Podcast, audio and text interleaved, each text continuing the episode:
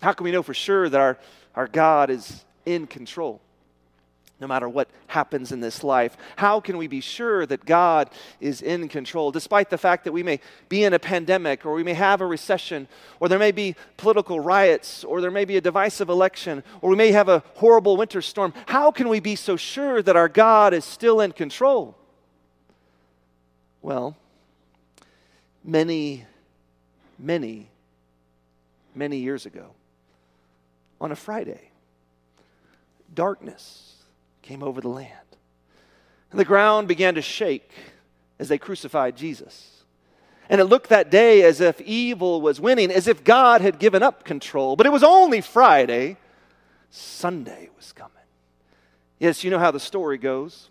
On Friday, Pilate is condemning, the soldiers are flogging, Jesus is bleeding, but it's only Friday. Sunday is coming. You know how it goes.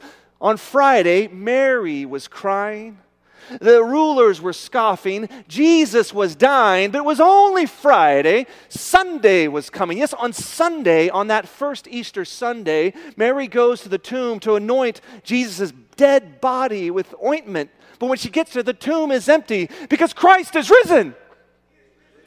I want to get you ready for Easter, right? Y'all got to be ready.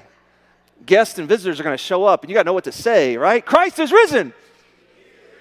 Hallelujah, David. Amen. That is why we're here. We're here to celebrate the good news that death doesn't have the final say, that our God is in control. And we know that because Jesus lives and he reigns. And we too will reign with him in glory. And Asaph sees that. Notice what Asaph says after having been in the presence of God in the temple and worship. We read in verse 23 Nevertheless, I am continually with you. You hold my right hand. In worship, he was reminded that God doesn't let go of him.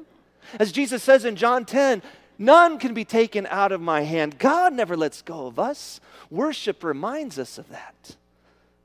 Worship brings clarity, doesn't it? You guide me with your counsel, God's word, and afterward you will receive me in glory.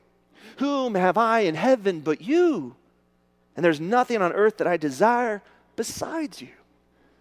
Worship helps us focus our hearts and minds on God and God alone, and we see that there's nothing better than God.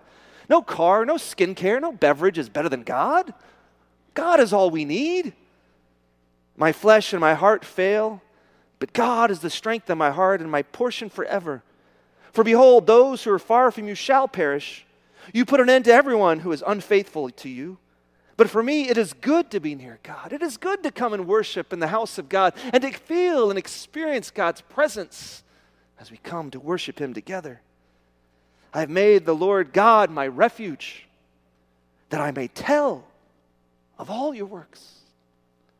Notice what Asaph does. He experiences the presence of God in worship. He, he gains clarity on what's really going on, that God is love and God is with him and God is still in control. But he doesn't just sit on this information. No, he, he goes and tells others about God's work.